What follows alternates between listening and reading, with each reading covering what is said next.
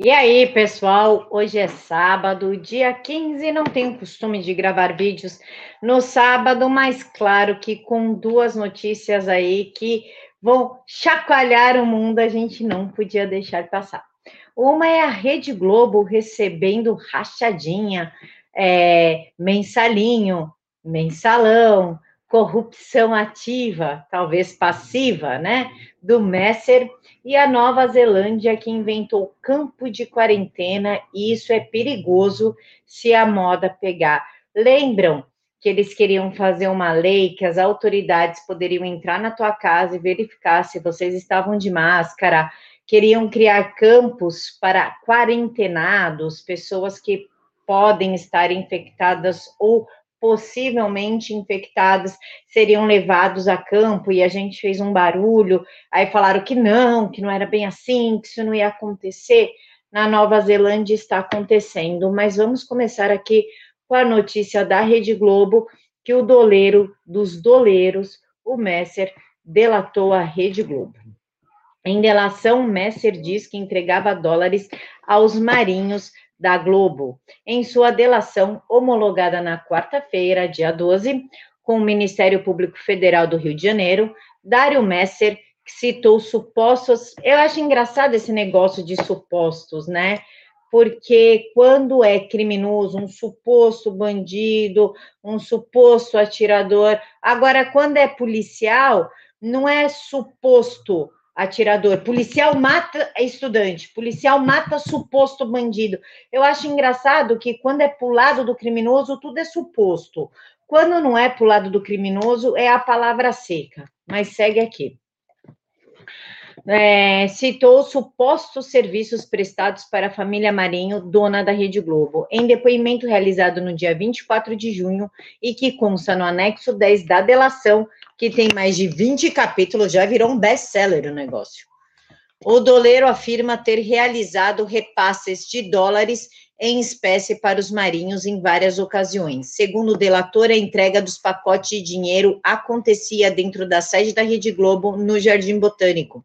Messer diz que um funcionário de sua equipe entregava de duas a três vezes por mês quantias que oscilavam entre 50 e 300 mil dólares, 50 mil dólares e 300 mil dólares.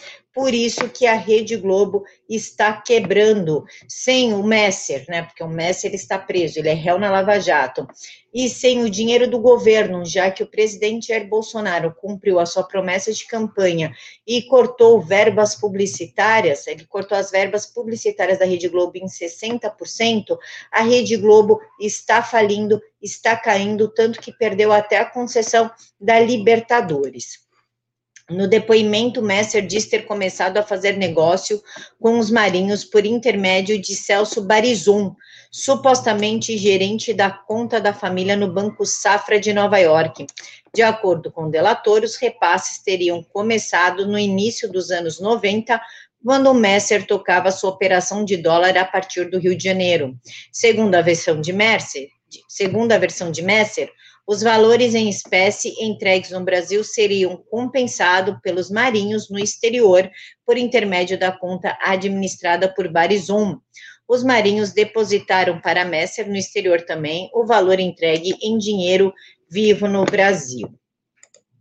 Messer ele não atuava somente com a Rede Globo, inclusive um dos beneficiários da caridade do Messer, digamos assim, foi o PT, Olha como a coisa se interliga. A família Marinho recebe dinheiro do, do Dário Messer, o PT também, e aí a família Marinho sempre protegeu o PT, aí as coisas agora começam a se esclarecer. Então, pelo visto, não foi somente os impostos bilionários que a Globo estava devendo, que o governo Lula perdoou e por isso criou um vínculo ali de amizade. Não, tem também aí o mensalinho do Messer.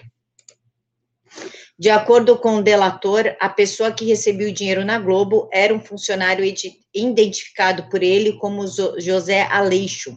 Messer não apresenta, não apresenta provas dessas entregas de dólares e cita em depoimento que nunca teve contato direto com os marinhos, segundo autoridades que leram a delação em Brasília. Apesar disso, o doleiro sustenta em depoimento que os destinatários do dinheiro seriam os irmãos Roberto Irineu, presidente do Conselho de Administração do Grupo Globo, e José Roberto Marinho, vice-presidente do Grupo Globo.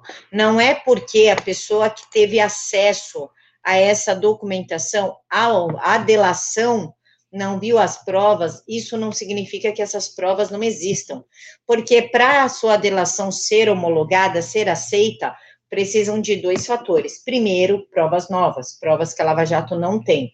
E segundo, a veracidade dessas provas. Ou seja, a pessoa entrega e essas provas são investigadas e, portanto, homologadas. Então, se o cara está falando aí com tanta certeza e deu até nomes, eu duvido que ele não tenha provas contundentes. Agora, para a gente finalizar, vamos à Nova Zelândia.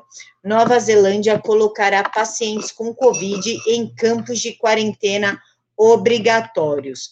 A Nova Zelândia anunciou que colocará todos os casos positivos do vírus chinês do país em instalações de quarentena obrigatórias, ou seja, um campo de concentração é, para quem está contaminado aí com o vírus chinês.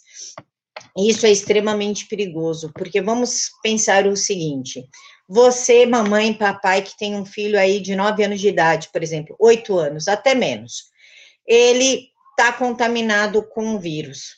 Você pode cuidar dele em casa. Não, eles vão retirar o teu filho e vão levar para esse campo aí de aquarentenados. Você não vai ter contato com seu filho, não sabe o que está acontecendo, que tipo de tratamento. Isso é delicado, isso abre precedente para outras situações e possivelmente uma escalada autoritária. Vamos lembrar aqui que a China tem campos de concentração de reeducação para cristãos e muçulmanos. O diretor-geral de saúde da Nova Zelândia, Dr. Ashley Bloomfield, anunciou durante uma entrevista coletiva na quinta-feira, dia 13, momentos depois de revelar que há 13 novos casos de, do, do vírus chinês ligados a um surto no sul de Auckland, que a quarentena obrigatória se aplicará a novos casos e, se necessário, aos familiares próximos que possam estar em risco. Um lembrete: essas instalações foram criadas especificamente e têm processos e recursos excelentes para cuidar de pessoas com Covid-19, ou vírus chinês, incluindo equipe de saúde no local em todos os momentos. Isso nos ajudará a evitar qualquer disseminação inadvertida na comunidade como parte da nossa resposta geral.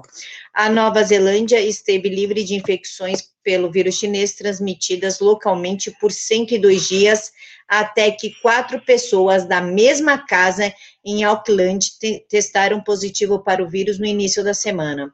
Desde então, o número de casos no novo surto subiu para 29. Existem agora 36 casos do vírus na Nova Zelândia, com apenas 13 em Auckland. Então, é meio tenebroso esse tipo de campos de quarentena, porque vocês sabem que começa pequeno e o negócio se expande. Vamos fazer um comparativo, lógico que guardando as suas devidas proporções, com a censura. Primeiro era o Twitter tirando alcance, depois derrubando postagens, agora o STF manda derrubar perfis querem determinar o que você pode ou não falar. Então, assim como a censura, esse tipo de campo de quarentena é o primeiro passo para uma ação ditatorial. E se está acontecendo na Nova Zelândia, vamos redobrar o cuidado para que isso não se estenda ao Brasil, porque os nossos governantes, os nossos prefeitos, deputados, governadores adoram, inclusive o STF, adoram imitar situações de ditadores. O STF imita a China e a Rússia para fazer censura, com apoio do, do senador Ângelo Coronel e da deputada Lindsay da Mata, por exemplo. O Brasil gosta de copiar os piores exemplos. E como o presidente não tem como lutar contra toda essa patota sozinho, vamos ficar de olho bem aberto e qualquer sinal de que isso possa acontecer no Brasil, a gente coloca a boca no mundo e começa a cobrar. novamente, lembram quando eles queriam autorizar que autoridades entrassem dentro da sua casa sem mandato para conferir se vocês estavam de máscaras. Também não podemos esquecer quando eles tentaram fazer expropriações de empresas e locais perto de hospitais com a desculpa de conter a pandemia. Nós colocamos a boca no mundo, nós cobramos e isso não foi para frente. Então, de olho aberto, porque esse tipo de situação no Brasil não pode acontecer. Deixem aqui para mim nos comentários o que vocês acham de tudo isso. Beijos no coração e não esqueçam, nove horas da noite, aula do professor João Carlos sobre a independência dos Estados Unidos. Fiquem todos com Deus.